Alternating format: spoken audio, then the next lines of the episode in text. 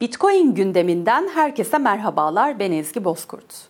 Geride bıraktığımız 7 günün öne çıkan başlıklarını derlediğimiz haber turumuz şimdi başlıyor.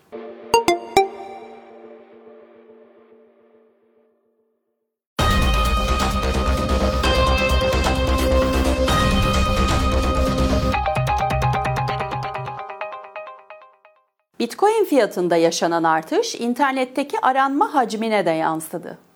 Ahrefs verilerine göre Bitcoin, Amerika Birleşik Devletleri'nde en çok aranan terim oldu. Global aranma hacminde Bitcoin 12 milyon ile ilk sırada bulunurken, Bitcoin'in arkasından 2.6 milyon aranma hacmiyle Donald Trump geliyor. Bitcoin alımları ile bilinen ve uzun süredir sessizliğini koruyan MicroStrateji şirketi geçtiğimiz ay Bitcoin aldığını duyurmuştu. MicroStrateji aynı hafta içinde yeniden Bitcoin aldığını duyurdu. Yapılan duyuruya göre şirket 24 Mart 4 Nisan tarihleri arasında toplamda 1045 adet Bitcoin aldı. Alınan Bitcoin'ler için toplamda 29.3 milyon dolar ödendiğini açıklayan MicroStrategy'nin sahip olduğu toplam Bitcoin sayısı ise 140 bine ulaştı.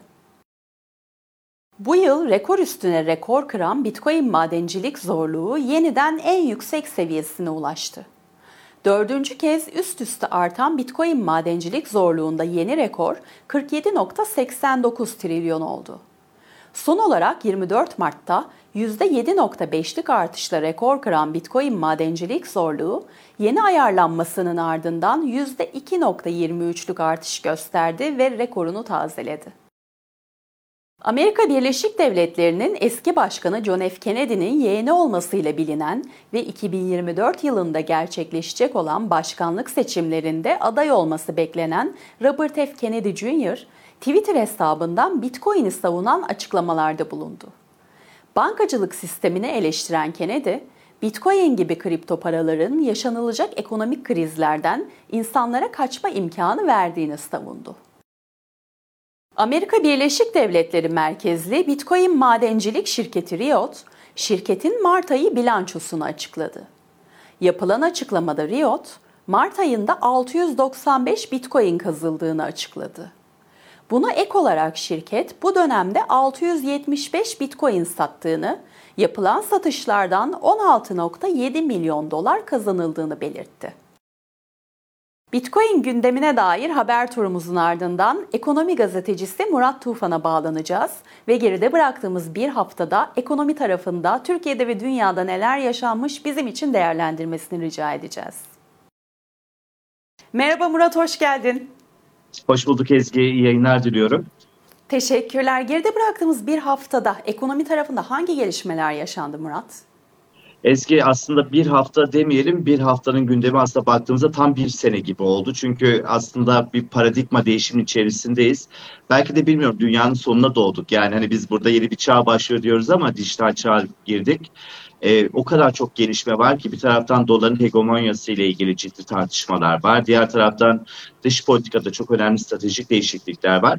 Hızlı bir şekilde toparlamak gerekirse aslında geçtiğimiz haftaya damga vuran gelişme tabii Suudi Arabistan oldu. Suudi Arabistan öncülüğünde aslında Çin e, ve BRICS ülkeleri dediğimiz e, yeni bir güçlenen yapı var ve Amerikan dolarına karşı birbiri ardına hamleler geliyor. Suudi Arabistan özellikle bildiğin gibi e, bu zamana kadar aslında petrolü dolar üzerinden satarak, e, satarak petrol dolar sistemini e, koruyan ve Amerika'yı da çok ciddi anlamda hem petrol hem de dolar kazandıran bir ülke konumundaydı e, ve Suudi Arabistan'ın son dönemde özellikle Çin'in yükselmesiyle birlikte ve dijital çağın artık imparatoru biliyoruz ki Çin ve e, bu anlamda Suudi Arabistan'ın da Amerika'ya karşı kararlar aldığını görmüş olduk. Ve e, bu OPEC Plus ülkeleri arzı kısarak e, eski bu tarafta petrol üretimini düşürdüler. Buradaki tabii ki amaçları petrol fiyatlarını yükseltmek. Amerika'ya çok daha fazla bir enflasyon olarak da geri dönecek. Enflasyon demişken aslında bu haftanın en önemli datalarından bir tanesi de ABD tarafındaki enflasyon datası oldu. O tarafta aslında korkulan olmadı. %5'lik bir enflasyon aslında yatırımcıların gönlüne bir nebze olsa su serpmiş oldu ama aynı akşam açıklanan FOMC toplantı tutanaklarından sonra bu imserliğin sonrasında aslında e, geri verildiğini görmüş olduk.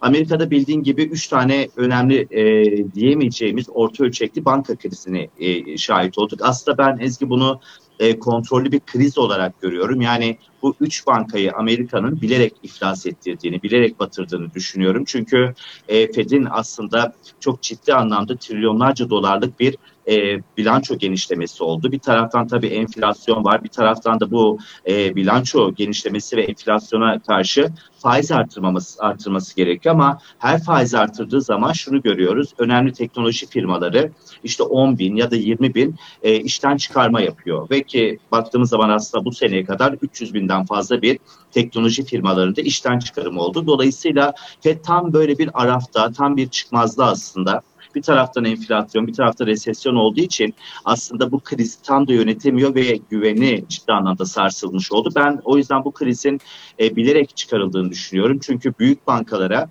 sermaye desteği sağlayabilmek için FED'den e, bağımsız bir neden olması gerekiyordu ki çok komik bir neden koydular. İşte bakıldığı zaman Silicon Valley Bank'ı batıran kişi 2008'de de Deutsche Bank'ın riskini yönetemeyen hanımefendi oldu ve tahvilleri özellikle vadesini ayarlayamayarak e, işte bankaya gelen müşterilerin parasını ödeyemedi. Dolayısıyla bunu böyle bir üç bankayla sınırlı kaldı ama ben önümüzdeki haftalarda özellikle Ezgi çok ciddi bir e, bankanın da batabileceğini düşünüyorum. E, çok kritik e, e, bir dönemdeyiz. Hem Suudi Arabistan'la İran'ın barışması hem bakıldığı zaman Amerika'ya yönelik çok ciddi suçlamalar var. E, yeni dönemde bolca tarımsal ürünlerin fiyatların artacağını, dolar rezerv sisteminin yavaş yavaş azalacağını ve önümüzdeki haftalarda da e, hani burada da not düşmüş olalım. Muhtemelen FED ve diğer merkez bankaları artık e, dijitalleşme sürecini yavaştan aldıkları için belli takım uyarılar var. Yani bu tarım tartışmaları, e, bu bankaların batmasından ve işte tarım e, tarıma yönelik olan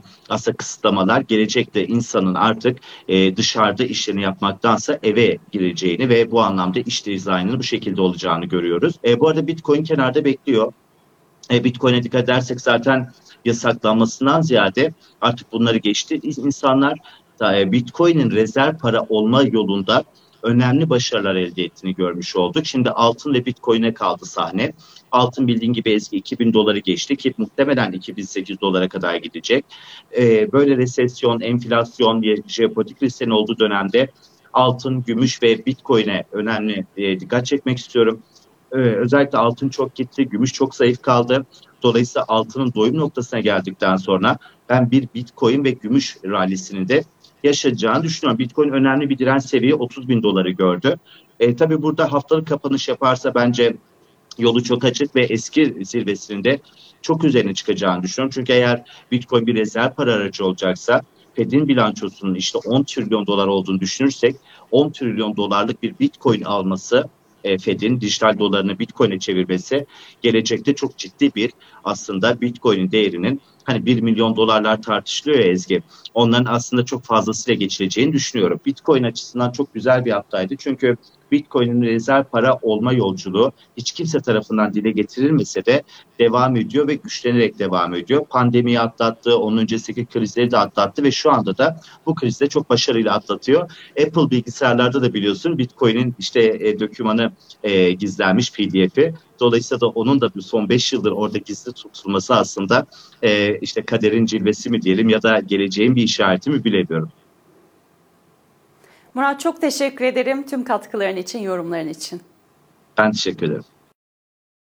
Bitcoin gündeminin bu haftalık sonuna geldik. Gelişmelerden haberdar olmak için Satoshi TV YouTube kanalına ve Satoshi Radyo'ya abone olabilirsiniz. Gelecek hafta yeni haberlerle görüşünceye dek hoşçakalın.